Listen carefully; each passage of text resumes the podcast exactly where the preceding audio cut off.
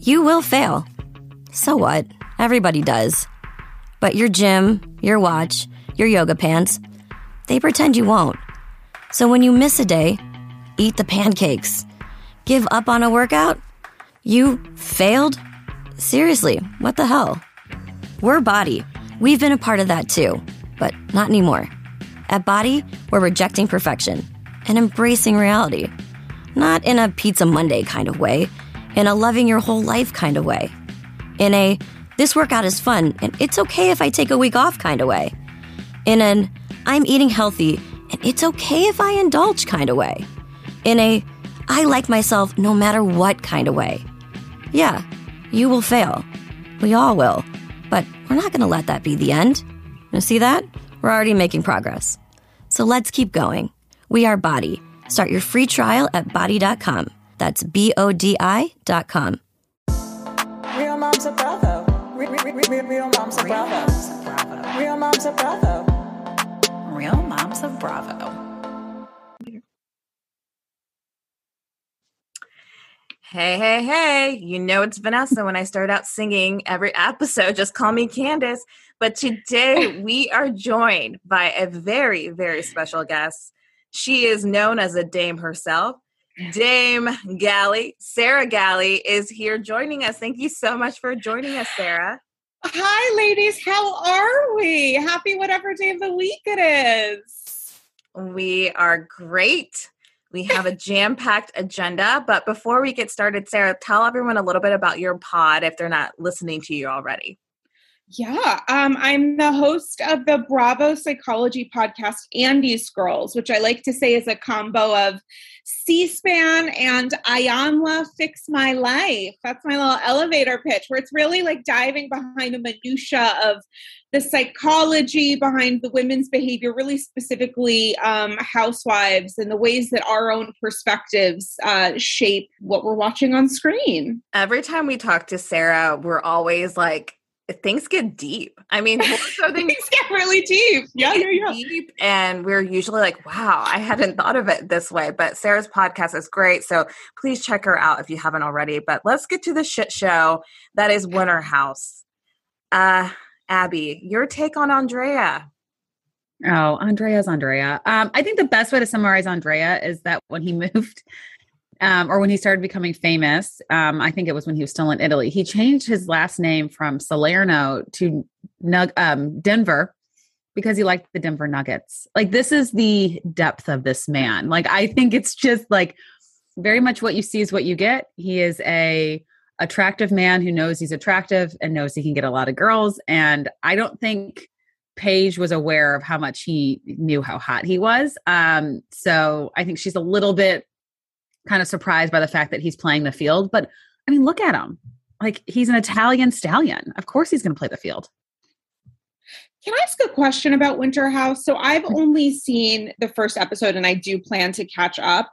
But in the interim, because I don't remember this, how are the new people introduced to the cast? Is it through a relationship or is it very obviously, regardless of that, that they were specifically cast for a TV show? It's a little bit of both. So the Okay. tie is um Jules, who is friends with Paige, but I take that friends like very loosely because their last photo together was when they were in elementary school, middle school, in a limited two photo shoot. so they've now rekindled this friendship. And through Jules, she's friends with these two models, Jason and Gabby. But in watching it, it doesn't feel as organic. Like Jules actually herself like fits in really well. And I would even argue Jason. Gabby to me is kind of like the odd um girl out. But Mhm. I say this because we said this last week. She's so introverted. Um in a group of- Painfully. Yeah. in a group of extroverts that it's kind of painful to watch. So, like for instance, she, you know, was coming out of her shell Mhm. and she Via champagne, worth noting. champagne. They Yeah. had a like fancy boil. So they did a croft, like uh, not a not a croft, shrimp boil. A shrimp boil. A yeah. shrimp boil, and they had like a Oh. champagne tower and oysters. It was very, I mean, honestly, this is like a party I would love to go to. So Gabby's like, you know, boozing it up, having lots and lots of drinks. She's so there. She starts speaking some Italian. Is boozed up. She wants Luke. So she says in Italian, "I want you inside of me." yes. And does she translate it? Yes. Well, later. later. So then she pulls like Luke to the side and is like, Do you know what I said? And she's like, I want you inside of me. And he's just like, No, you know, oh, he's like, Thank you. And then she like Thank you. it was I felt so bad for her because she basically offered herself offered herself without I any mean- stipulation. She's like, it can be no strings attached. Like she's like, she just like wanted a fuck buddy. She's like, I want to fuck you. Um, do you want to fuck me? It doesn't have to be more than that. And Luke was like, I see. Thank you. Well, I don't know if he said thank you, but basically that was the gist of it. it was very awkward, but also I feel like uh I mean maybe not relatable for me, but I feel like this has happened to so many people. It's like a drunken moment captured on camera. But it was very I felt really bad for her because she got really shut down. Um and he still like he has no regrets in shutting her down with that. So yeah, it was that was pretty cringe. What do you think, Abby? I just, I think I felt so bad for her because I think she is one of those like shy people and like plays it close to her chest and had too much champagne. And champagne drunk is a very different drunk Mm. from any other kind. You know, you say and Mhm. do things you would never even do, even on like Mhm. tequila. And so I just think I like sympathize with her because we've all said and done stupid things under the influence of champagne, but it wasn't filmed. And it wasn't like, I mean, it was just so uncomfortable watching her basically like try so hard to make something happen with Luke and it was shut down. And then she like walks back into like the main like dining room area and Craig and Paige are having a heart to heart and she's like, Luke just shut me down. And they neither one of them says anything to her. They just look at her and then go back to talking. It was so sad. I it's just she yeah, I feel bad cuz truly this girl has been in her room. I feels like the most of the time and now she's finally out of her room and she gets shut down. So another person who gets shut down is Paige. So Andrea takes Paige on a date. He asks her out on a date. And Craig and True props during fashion um, while they're on their date. He's like, I'm really surprised they're on a date because, you know, he's been telling us that he doesn't want a relationship and has like doesn't see this going anywhere. So Amanda feels horrible because she's like, oh my gosh, I how do I tell her? They get drunk at the champagne party. They're coming back from the date. After they come back from the date, they're all chummy. And then um, Hubs um, gets a little activated and basically breaks down the news to Paige that he doesn't have an interest in her in that way. And Paige, honestly, like I've I've been in Paige's shoes. Like it sucks to get rejected by someone or like you so desperately like want a relationship and this guy's like so hot and Paige was convinced before her date she was like uh her gut was telling her this guy's like playing me and then after the date she's like he likes me like I think we're going to you know go out and hang out after this. And then to find out that he had zero intentions of any of that i felt bad for her because i've definitely been in her shoes. And then the girls are crying. Um, but we know paige gets her happy ending. And then sierra cries. There's some like drunken tears because she doesn't want to get too close to austen. Uh, she doesn't want to like like him but she does. Which that is a whole other thing we need to unpack. Why somebody as attractive and success, like you know, career focused and like a successful nurse like Sierra is interested in Austen Kroll. Does it make sense? Like while you're watching, does he exhibit any basic tenets of charisma, or is it just wildly strict? I mean, he's tall. It's like you ask about his personality, and all I can think of is like he's very tall, and that does mean something. It shouldn't mean everything, but it is something. i feel like they have cute banter like i feel like Okay. watching him with Sierra versus Madison, they have a much more like flirty interaction. However, you're seeing these two people like like each other for the first time versus Madison and him. We got into it like Mm. once their relationship and coupled up. So I can kind of get that, I guess. Um I don't know. I mean, I think he's just I think there's some charm to Austen. We've been Mhm. told by people who've met him that he is nice and charming. I don't he's not my cup of tea, but I don't know. I don't have a good answer for you for that. so the answer is no. There isn't anything.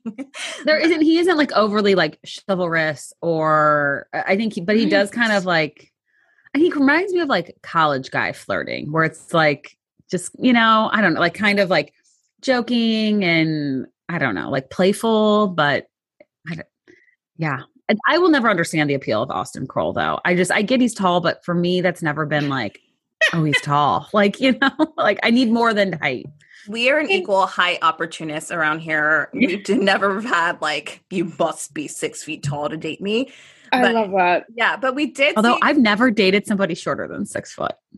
Oh, I have. we have you.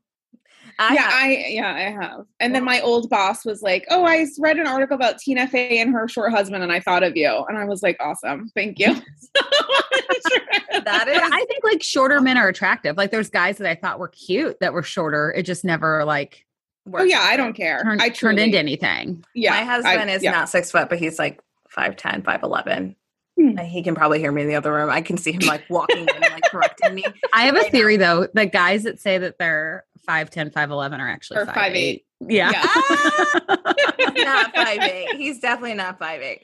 Uh, but one person who gets someone tall, dark, and handsome is Lindsay with Jason. So this is like the beginning of her kind of hooking up with Jason. Jason to me seems like I feel horrible for him in the sense that he seems like such a nice guy. This guy's in the kitchen. He's cooking everything. He everyone loves to cook. He loves to wow. cook. Like he is really nice. He seems like a really fun, but you know, sadly, it seems like li- nice guys finish last. But Lindsay, um, Abby, you can kind of s- ex- Lindsay has like they like start like making out and she has like emotional like diarrhea. I have no other way to describe it, but she's like, I am terrified of being in- a relationship. I'm terrified of dating. Meanwhile, she's straddling him like mid makeout. She's telling him this, and he's like, It's okay. I'm not going anywhere. Like, I'm, you know, like we can take it slow. And I'm like, This poor guy is going to get, I mean, he's going to basically be served as like a, a piece of like lunch meat on Lindsay's next, you know, sandwich. And she's just to chew him up and spit him out. And she even kind of implied that on Watch What Happens Live. Like, she's like, he's super nice. He's like the greatest guy. Um, she picked him, you know, I think Andy gave her a chance to kind of like throw a dig at Austen after that horrible Watch What Happens Live where Lindsay was in the audience with Mm. Austen. And so she had to pick who was like a better kisser over Austen or Jason. And she picked Jason for everything. So I do think like it seems like they have split, obviously, but um that it was like friendly and she has like nothing but like great things to say about him. I just think he's just like a really nice guy who also he was into Gabby and noticed Gabby was into Luke. So I wonder if like maybe he's having a little bit of rejection. Lindsay was just rejected. It's kind of like a natural everyone fit. is rejecting each other. Like everyone wants up. someone who shouldn't be together. Like the only solid couples are Sierra and Austen, and then Kyle and Amanda because they're engaged. But everyone else is playing like It's free game. It, yeah. Summer House is one of those shows where I truly am befuddled about how much of it is quote unquote real. Where I hear about relationship stuff like behind the scenes or after filming, and I just get confused with the idea of like, oh, wait, are these, do these people really like each other in that way? Or are they doing this for like the next season of Summer House, regardless of what's going on in winter times? Like Lindsay and Carl, I, I don't, I genuinely, it's not a judgment, and I love both of them separately, but like, is that a real thing that's allegedly taking place, or is this like a press something or other? I think it's a press thing. And even the way she's answering it, you know, Lindsay's very smart. She's in PR herself. She knows what she's doing. And so she's not really saying yes and not really saying no. And so it's kind of, I think she's trying to drum up the appeal of maybe there'll be some flirtations or a drunken makeout or something. But I think we all know Carl and Lindsay are not going to be in a serious relationship anytime soon. I Forever. just, I, that's the thing is like it's even Lindsay and Austen. I know people were really upset about the Watch What Happens um, appearance, and I just was like, wait, but I I was struggling so much with the idea that she had feelings for him that I couldn't get past that to understanding that she was really hurt, understandably so, by how he behaved on the episode. Because I was like, but it's Austen. Like, what are we? You're expecting him to be a gentleman based on what? Aside from live TV, like, what indication has he given you that he's gonna display a modicum of like respect towards women, let alone yourself? I know. feel like Austen, and I've had guys like this in my life where Mm. you get liquid courage, and it's like the person Mhm. you text, and you'll like drunk dial, and they answer, and you're like, oh my god, and it's like flirty, and whatever. And I feel like that was Lindsay and Austen. Like I feel like they always like crossed the line a little bit. And then they eventually did cross the line and did hook up, which blurred things where Lindsay like has more emotional attachment to him, where he has a dick and doesn't see much more than what he provided. I think So- the thing with Lindsay too is like, you know, we've all seen her plan. You know, she wants to be Mhm. married, wants to have a kid. Like, so I think when she gets any sort of like verbal confirmation that there's attraction there and then it's acted upon, she is already like creating a new timeline. Like she, you know, I think that's just the way she's programmed. And so then when someone's like, wait a minute, that was just a casual hookup, it's like she gets upset because it's almost like she let herself go deeper mentally with the relationship. Mm. I don't know. I think I love Lindsay though. I mean, We she's Our hub we stand the hubs. Yeah. We stand the hubs. Well, let's dive into Salt Lake Yeah, let's unpack this journey that we're going to go on with Salt Lake, which starts with um, this Italian party that Mary is throwing. And I can't help but laugh at her way of getting back to Whitney because Whitney didn't answer any of her FaceTimes or phone calls. Is I'm going to tell Whitney to dress up like a slut, like a slutty, Like a mafia slut. Yeah. like hor- like the most stereotype. Like let's go there. Like let's have her dress up like a slut. Yeah, and then get angry when Whitney is like, "I'm cool, not humiliating herself myself," and then your response is like, "How dare you not participate in this very obvious prank?" It's an odd turn for someone who is a woman of God to be like, "I am seeking revenge, and I am going to, in in Lindsay's terms, activate if you don't participate in this, while I continue to try to humiliate you." It's fascinating. I think what's crazy is as like more like more conversation and the fight developed. So, you know, Whitney's like, I was driving my kids um, you know, carpool. Mhm. And you know, Mary's like, for 24 hours.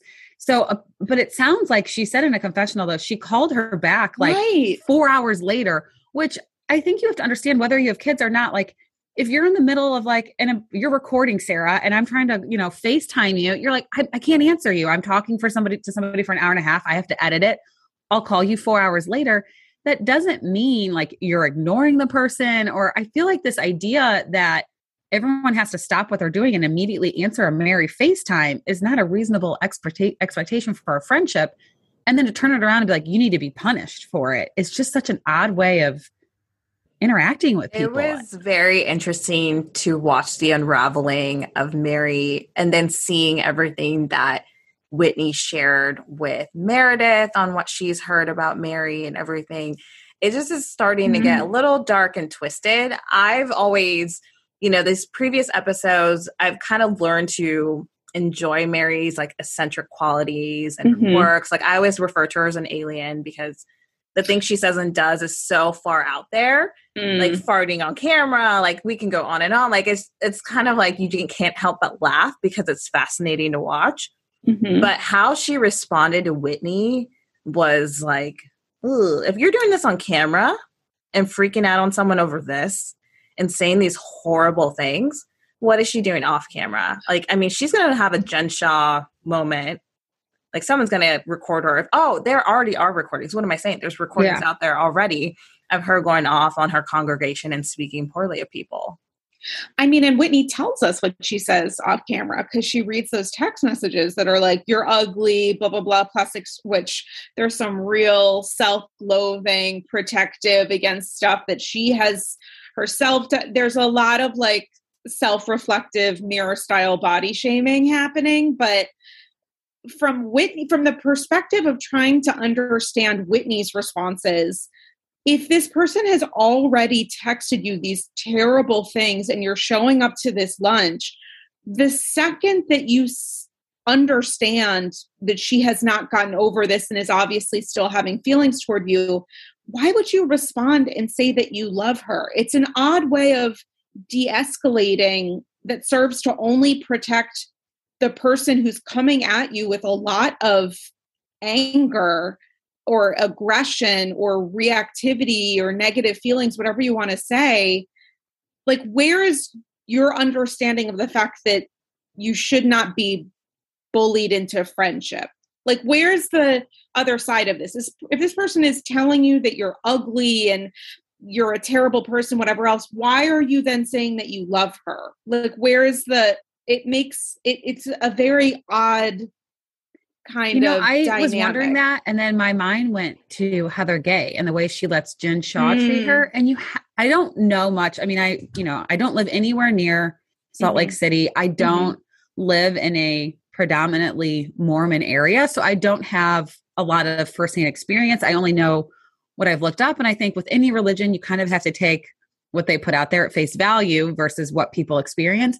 But you do have to wonder if there's something with this the Mormon community and around being perfect. Is that perfect meaning like forgiving everybody no matter what Mm. and moving on? Because it seems like Heather was so quick to forgive Jen when Jen compared her to Shrek, you know, and called her an ogre, which a manatee too yeah, like those are like it's just really hurtful when Heather was already kind of dealing with people critiquing her image because she isn't the stereotypical housewife, which I think majority of us find refreshing. And we're like, finally, somebody not a size zero who has double D boobs and a completely like injected face. And I- know she works for Beauty Lab and gets her Botox and stuff, but I think she looks less fillers and fake to me. And I think she's very open about who she is. So she's a real person in general.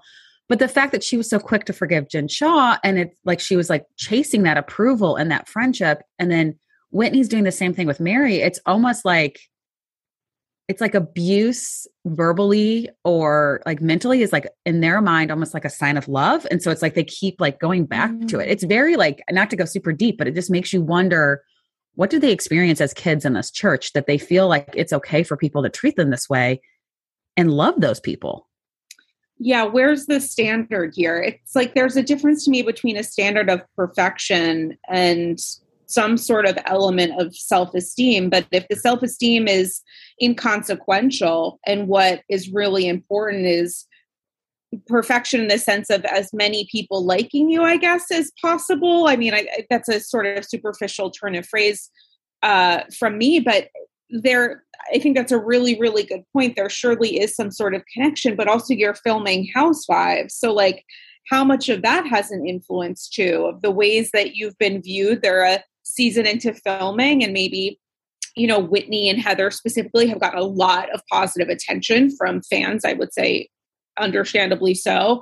So maybe there's an element of that too, where it's like, well, I'm seen as the nice person on camera, so I do have to continue that. It's just so odd when you think of like, you know, there are ways that Mary is able to carry this narrative of being a woman of faith when she was like filming that fake podcast. And and I thought she did a great job of like the prayer or whatever whatever it was that she was uh what she was saying during that recording during that scene rather that made sense to me where I was like okay I can see this. But when you're when I'm watching that scene like at the Italian restaurant I'm like what is who is this person? She just seems very absurdly cruel and yet because it's like kind of an lol because of the ways that she translates it in her head I, I it's a different kind of experience but she's just a very i there's no other way to say it except she's like a mean girl and and She's a true bully, so you know? she's a I mean, very big bully. She's a mean alien. Like, Yeah. like I said, she's an alien. I'm going to stick by that. She's definitely alien. I want to get your take before we um, dive into the Jen Shah of it all. But Lisa Barlow, in this interaction, she has some conflict. What's your all's take on that? So basically, Lisa, I feel like my quick hot take on Lisa, she's really good at never acknowledging or owning any part of anything that she does. She's very much like She's I- always like the said, victim. she's it spins around. victim, but she's yeah. always like I say she does a good job of like she argues like a corporate like in corporate America. Mhm. I work in corporate America and I feel like she uses corporate terms to navigate her fights. It so it's entertaining to me, but I um you know, she feels like everyone wants her to choke on her pasta and die. oh my god I love the things she says though. Like she's just so dramatic. Like who else would say that? These women won't be happy until I choke on my pasta and die. Like the sun stuff I can't get over. The fact that she was like, um, I would have invited you, but you really have to talk to my minor child about the fact that you weren't on the invite list. It was only, it was up to Jack. Like, it wasn't up to me. Like, is this my TV show? Yes. Were we filming for the show? Yes. Was it very obvious that I didn't invite you for a reason? Yes. But really, the problem is my kid, which is like, wow, well, if you didn't understand why the Brooks and Meredith issue was a thing, way to inject your child into this. How do you know that Jen's not going to be like, well, fuck Jack? Like, let me have a conversation with like a 16 year old. Like, why would you do that? It's such a sign of wonder. I mean, it's just, it is complete bullshit, but it makes me love her even more because it's so obviously dumb. I love Lisa Barlow. I think she's a star. I really do think she's a star. I Breakout star. enjoy her. I enjoy her a lot. I just think her lack of accountability. I always say this. I think every episode, delusion is my number one quality in a housewife Mm. that I enjoy to watch, and she definitely has that, especially in how she navigated that fight. But shall we move on to the beauty lab parking lot? Oh, chef's kiss. I have like chills right now, honestly, and like replaying this moment. So we've been waiting as Housewives fans, you all know this has been the moment we've been waiting to see. And I felt like it delivered in the fact that it also sh- uncovered some things we didn't see. So we get to the Beauty Lab parking lot. Um, everyone's kind of getting ready. Jen arrives. She She brought comes- snacks. I mean, She she, had brings no clue. snacks. Brought snacks. Yeah. She brought snacks. Um, Meredith and Mary, Mary. weren't going to be part of this road trip, which, side note, is a six and a half hour drive from Salt Lake. Oh my Rio. God, who would want to? I know, I know, exactly. So she wasn't there. So she brought snacks. And then she gets a phone call. She gets a phone call. She answers the phone call and is like, you know, very calm. I don't even remember all the things she said other than just like, okay. Like, I feel like it was a lot of okays. Mm-hmm. Am I missing anything there? So she gets a phone call. And then after the phone call, she asks Whitney, can you un- untake, unpack, or cut off my Unplug mic? her mic. unplug her Mhm. mic. And then she steps outside. She's on the, I think she's on the phone again. And then Heather's coming out of Beauty Lab, catches her, and she so calmly says, I have to go. Sharrieff's dad is in the hospital. He has internal bleeding. And she like didn't miss a beat in how she says that. So then she's like, Heather, she's like, I gotta go. And Heather's like, Are you gonna tell the girls? So she like, I felt like in that moment, she's like, fuck, I don't want to go tell them, but I'm gonna go tell them. So she Mhm. walks back in and says, The yes, girls, I gotta go. Sharrieff's dad, he's internal bleeding.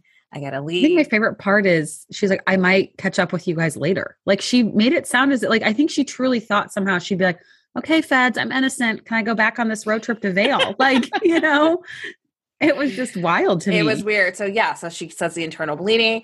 She leaves, and then Abby, I will hand off this. oh my god! It was, but I think my favorite part is the women are all talking like because they're like, should we wait? I mean, she seems like she's Mm. just going to check on him, and if he's not having surgery, then she's going to try to meet up with us. Which I think, as a good friend, I feel the same way. Like we can wait an hour. Like it's a six and a half hour drive. Whatever. We'll go get Botox at Beauty Lab, and the productions. Like, are you guys really thinking about delaying this? And they're all talking, and you see these police officers Chills. come up and it's like they don't notice it because obviously they're looking at it from a different angle. But I love Lisa Barlow.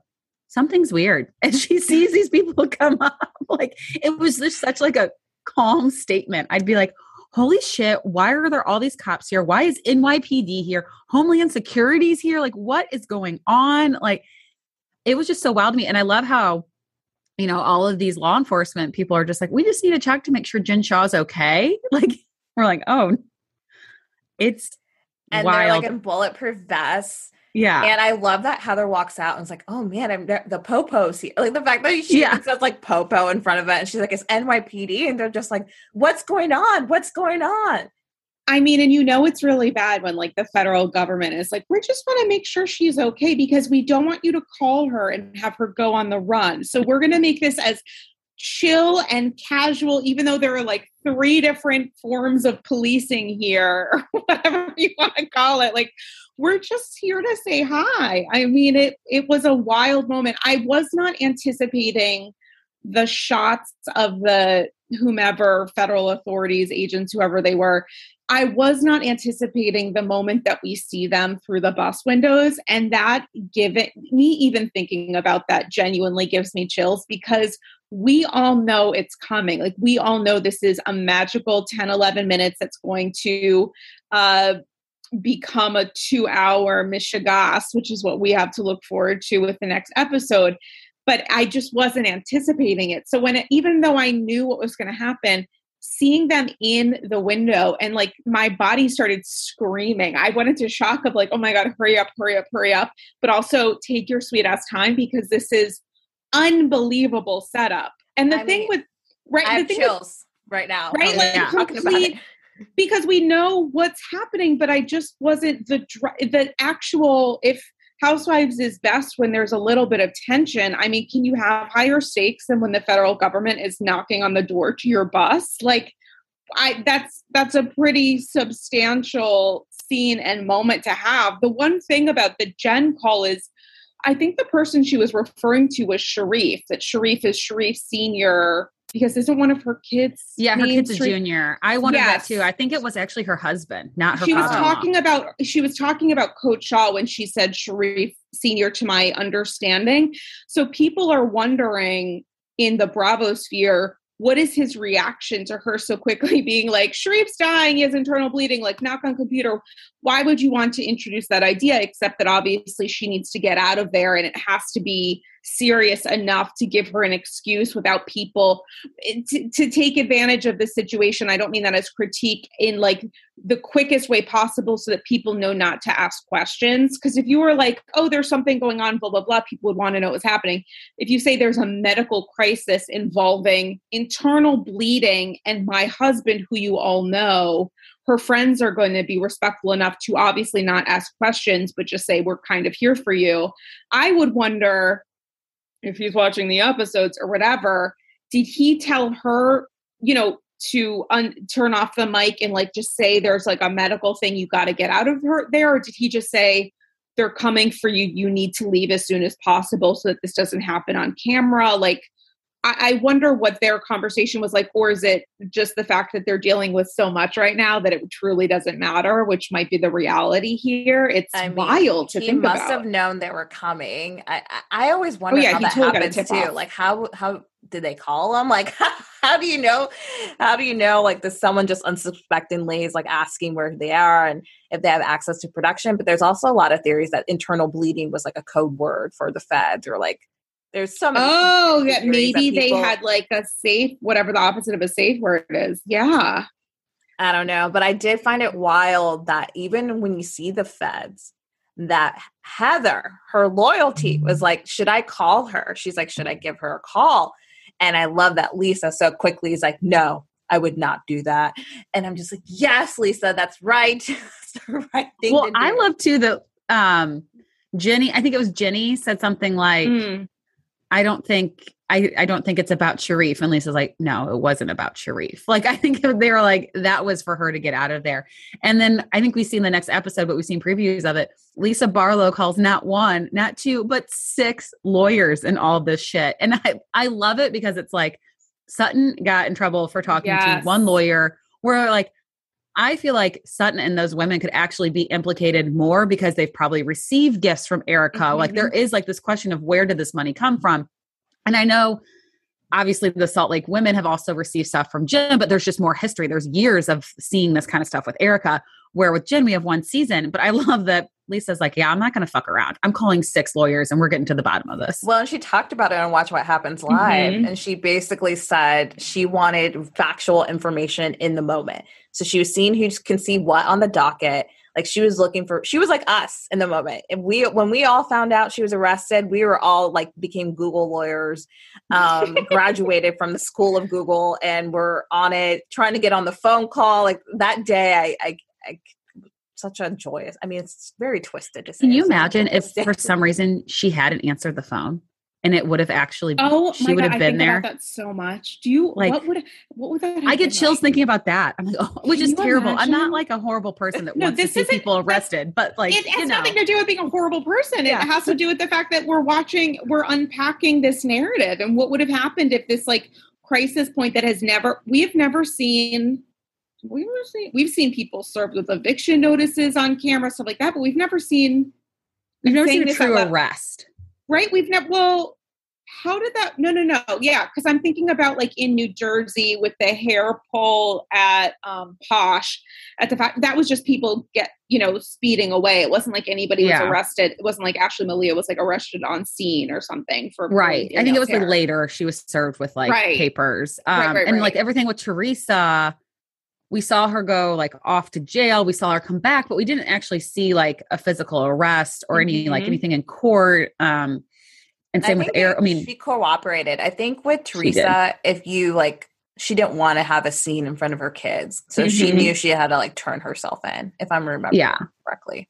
I think also tax evasion is like a little different because you start getting notices of like, can we see proof of you paying tax? Can we see verification of like your assets? Like you have a little bit more of a heads up versus when you're involved in money fraud, like wiring fraud and It's like Tom Girardi without her being a lawyer. I mean, ultimately, Yeah. she was frauding t- vulnerable people and taking their money.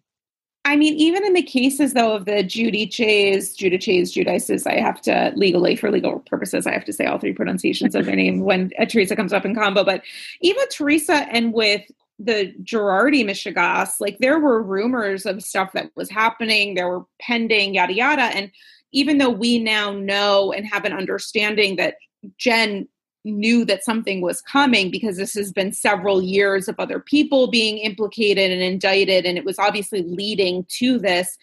There was no understanding of it from like a bravo community perspective. We had no notice that this was coming. So the fact that she continued to film obviously knowing that something was going to happen says a lot about a person's level of narcissism or or denial of reality while filming a reality TV show. But I think that does add itself a level of like holy fucking shit because while Heather has said she thought Jen's business practices were likely unsavory, it's not that anybody knew this was about to happen unless you believe like rumors of whatever, blah, blah, blah, which makes it all the more dramatic as we watch it be replayed because like why are the police in the parking lot like Yeah. what does that have to is it a prank because there's no understanding that anyone has for a reason to suspect that it has anything to do with Jen, which makes it so much more interesting to watch it play out because there was no notice to these women and to us. So we're connecting with the shock because we remember feeling it. Yeah. Well, and I also feel like her exchange with Stu, that was kind Mm. of chilling. Oh, my because God, It kind of so felt like they knew what was happening in a weird way, just like the sentimental aspect of their conversation. And she talked about her business and how she like wants these people to have their lives and like all this bullshit. But I think it plays into everything you're saying. The level of narcissism that she has is that she truly is one of those people who thinks she can get away with what she was doing and didn't see any wrongdoing in it at all, which is wild to me. I think she's worse than EJ oh, personally. 100%. 100%. I mean, considering she's the mastermind, and it is interesting in the Bravo sphere. I mean, right now, Jen gets a lot of hate, but EJ almost, I feel like, gets more. And, I think mean, EJ. I and I think Er- I think Erica got more because we didn't see any remorse or sympathy, and I think the part of it is no one believes that Erica was the one who said to Tom, like, "You should steal this these settlement amounts." I don't, and I think there's a wide you know spectrum of people who like, "How much did she know before? What didn't she not like?" But no one believes she created the like thought of this. But with Jen Shah, like you said, Vanessa, she truly was the mastermind.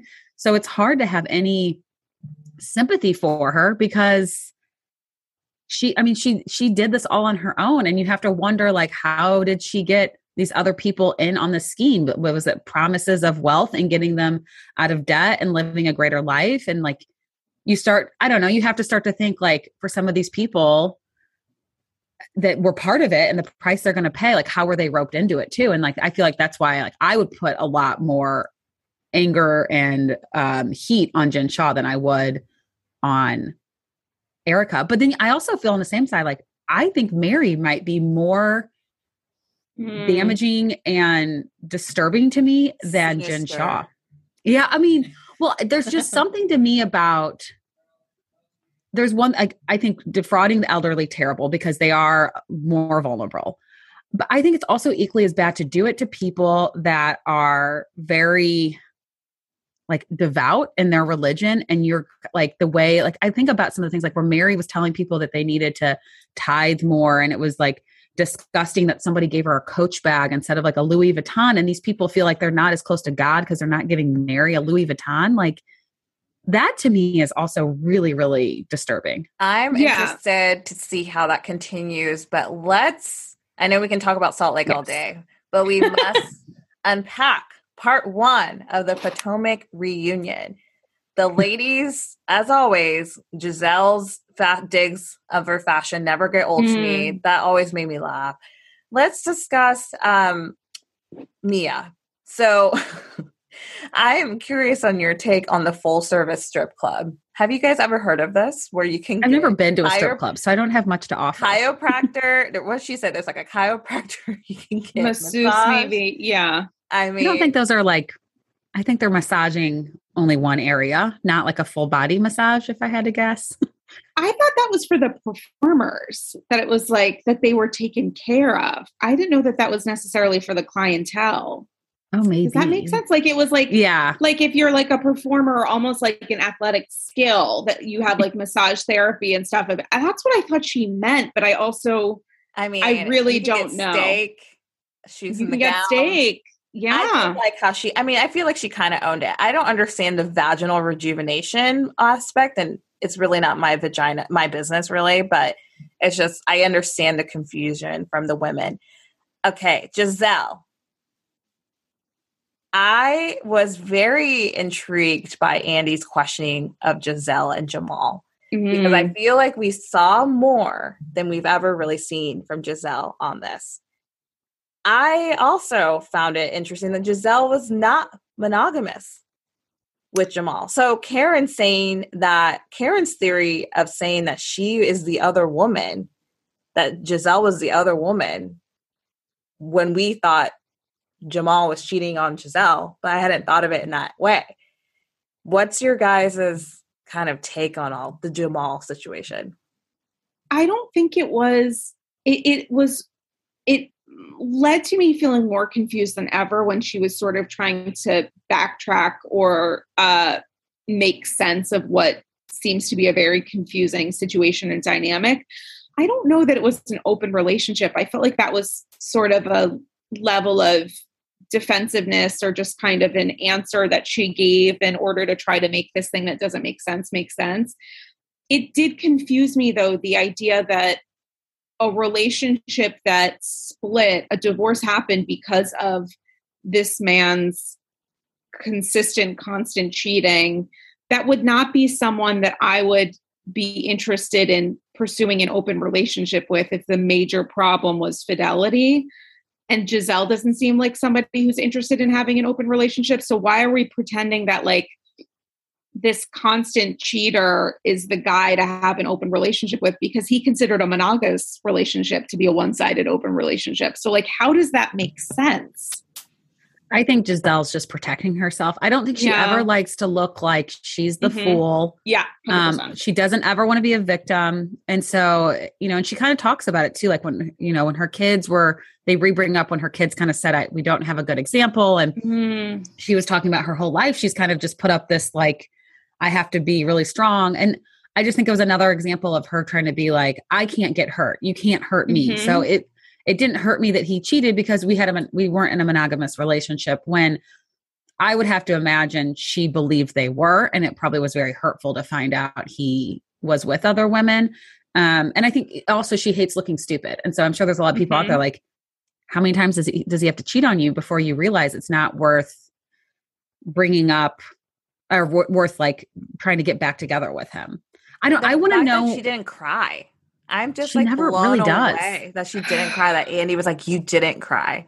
He's like, "I would cry," and I just, it's very interesting to me. But Abby, finish your thought. Oh no, I want her to like open up more. There's got to be a reason why Mm. she's so robotic and almost like she talked about like the military upbringing and so you put up a wall and you've got to be strong and um my husband's family is German and so I kind of say like there's kind of like a sense of Mm. that too like um I read this phrase that um Germans believe that struggling is part of the healing process. So like if you're in pain, you embrace the pain versus like trying to you know fix it or ease it. And so I feel like you know, Gizelle kind of has that similar mindset of like, well, the struggle is just part of everything and I don't show it. And I just want, I would love to know like what happened in her upbringing. Cause I don't think it was just Jamal. I think her whole life she's been very robotic. And I just would love to know why she doesn't show emotion. Well, how much of that has to do with her being a first lady, too, where she felt like her entire life was a performance in the sense that there was it it was it sort of is when you're the pillar of your um community based in faith of your church or temple wherever you are there is the idea that you are supposed to be the example for your community. I mean like the literal example of what a faithful uh holy union should look like. So for her suffering may have just been part of the not the privilege but the idea of what her role meant that she had to suffer in silence because she was not allowed to show the effect of what a broken marriage or a breaking down marriage would look like. And maybe that just it was something that maybe she internalized through whatever circumstance of her childhood but maybe it was developed be- as an adult by you know the her husband's job Yeah, you know the yeah trauma the trauma of it that. Yeah. Mhm. It's interesting. And I do think the women always bring up a solid point on how she loves to go in on everyone's shit, but never on her own. So I'm interested to see when we get to Nicki Minaj, Mm. problematic in her own right. Well, I'm just going to put that in a little We acknowledge it. Yeah. we acknowledge it, but I am here for her going in on Gizelle and the questioning. I'm also here for Andy going in on Candace. I Mm. loved his grilling of her. I do think Candace says horrible things, and I respect that the women were trying to help her see it. And I really especially loved, and Abby made a meme of this, that Karen was like, Gizelle and I know how to do this right. we know how to feud. We can teach you. We know how to feud without getting like really getting in there. Yeah, and I feel like what's really helpful, there's the idea that Candace is playing by a traditional game. And I think what a lot of people responding to is the idea that it's not the ways that she responds and as low as she goes and as much as she tries to manipulate another person's vulnerability, um, you know, that's not normal. What she's saying, what she has said before, the complex uh darkness of what she said about Mia and Mia's body, especially, which has a lot of problematic layers.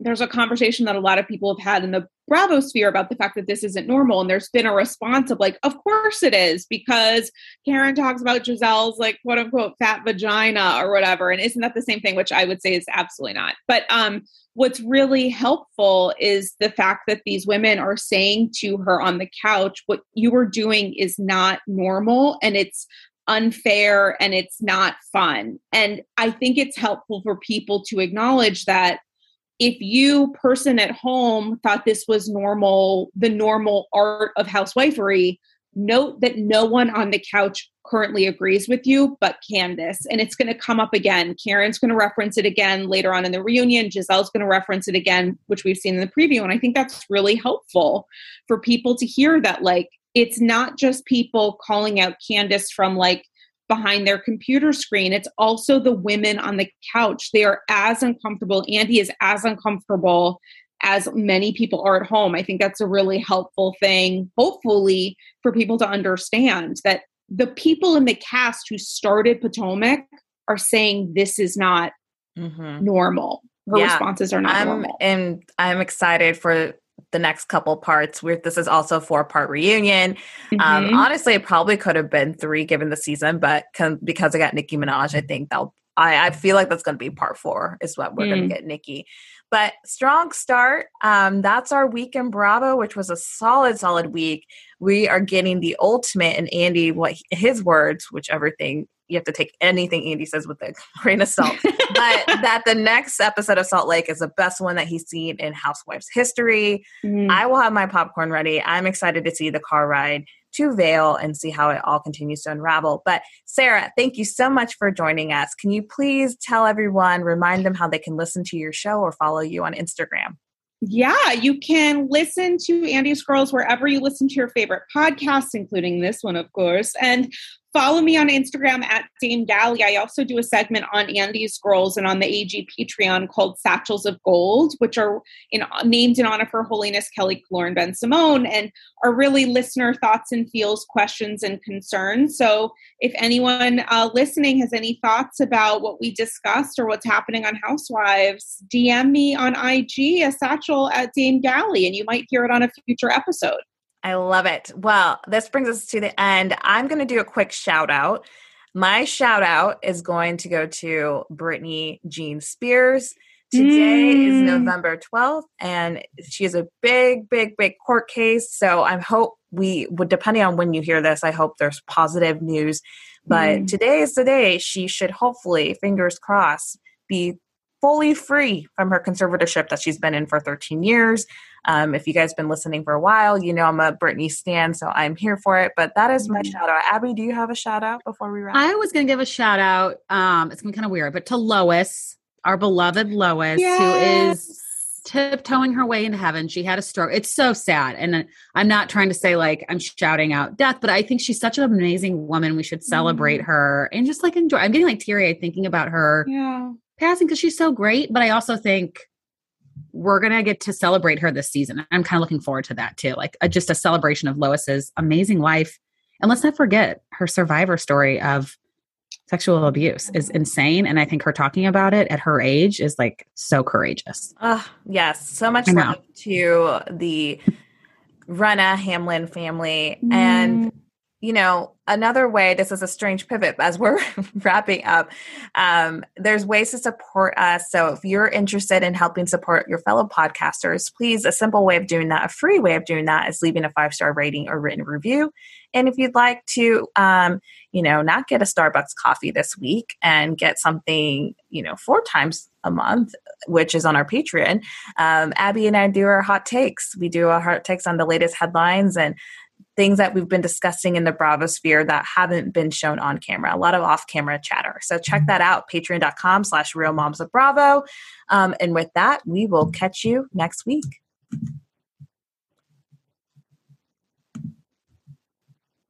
You will fail. So what? Everybody does. But your gym, your watch, your yoga pants, they pretend you won't. So when you miss a day, eat the pancakes. Give up on a workout? You failed? Seriously, what the hell? We're Bodi. We've been a part of that too, but not anymore. At Bodi, we're rejecting perfection and embracing reality. Not in a Pizza Monday kind of way, in a loving your whole life kind of way. In a this workout is fun and it's okay if I take a week off kind of way. In an I'm eating healthy and it's okay if I indulge kind of way. In a I like myself no matter what kind of way. Yeah, you will fail. We all will. But we're not going to let that be the end. You see that? We're already making progress. So let's keep going. We are Bodi. Start your free trial at bodi.com. That's B O D I.com.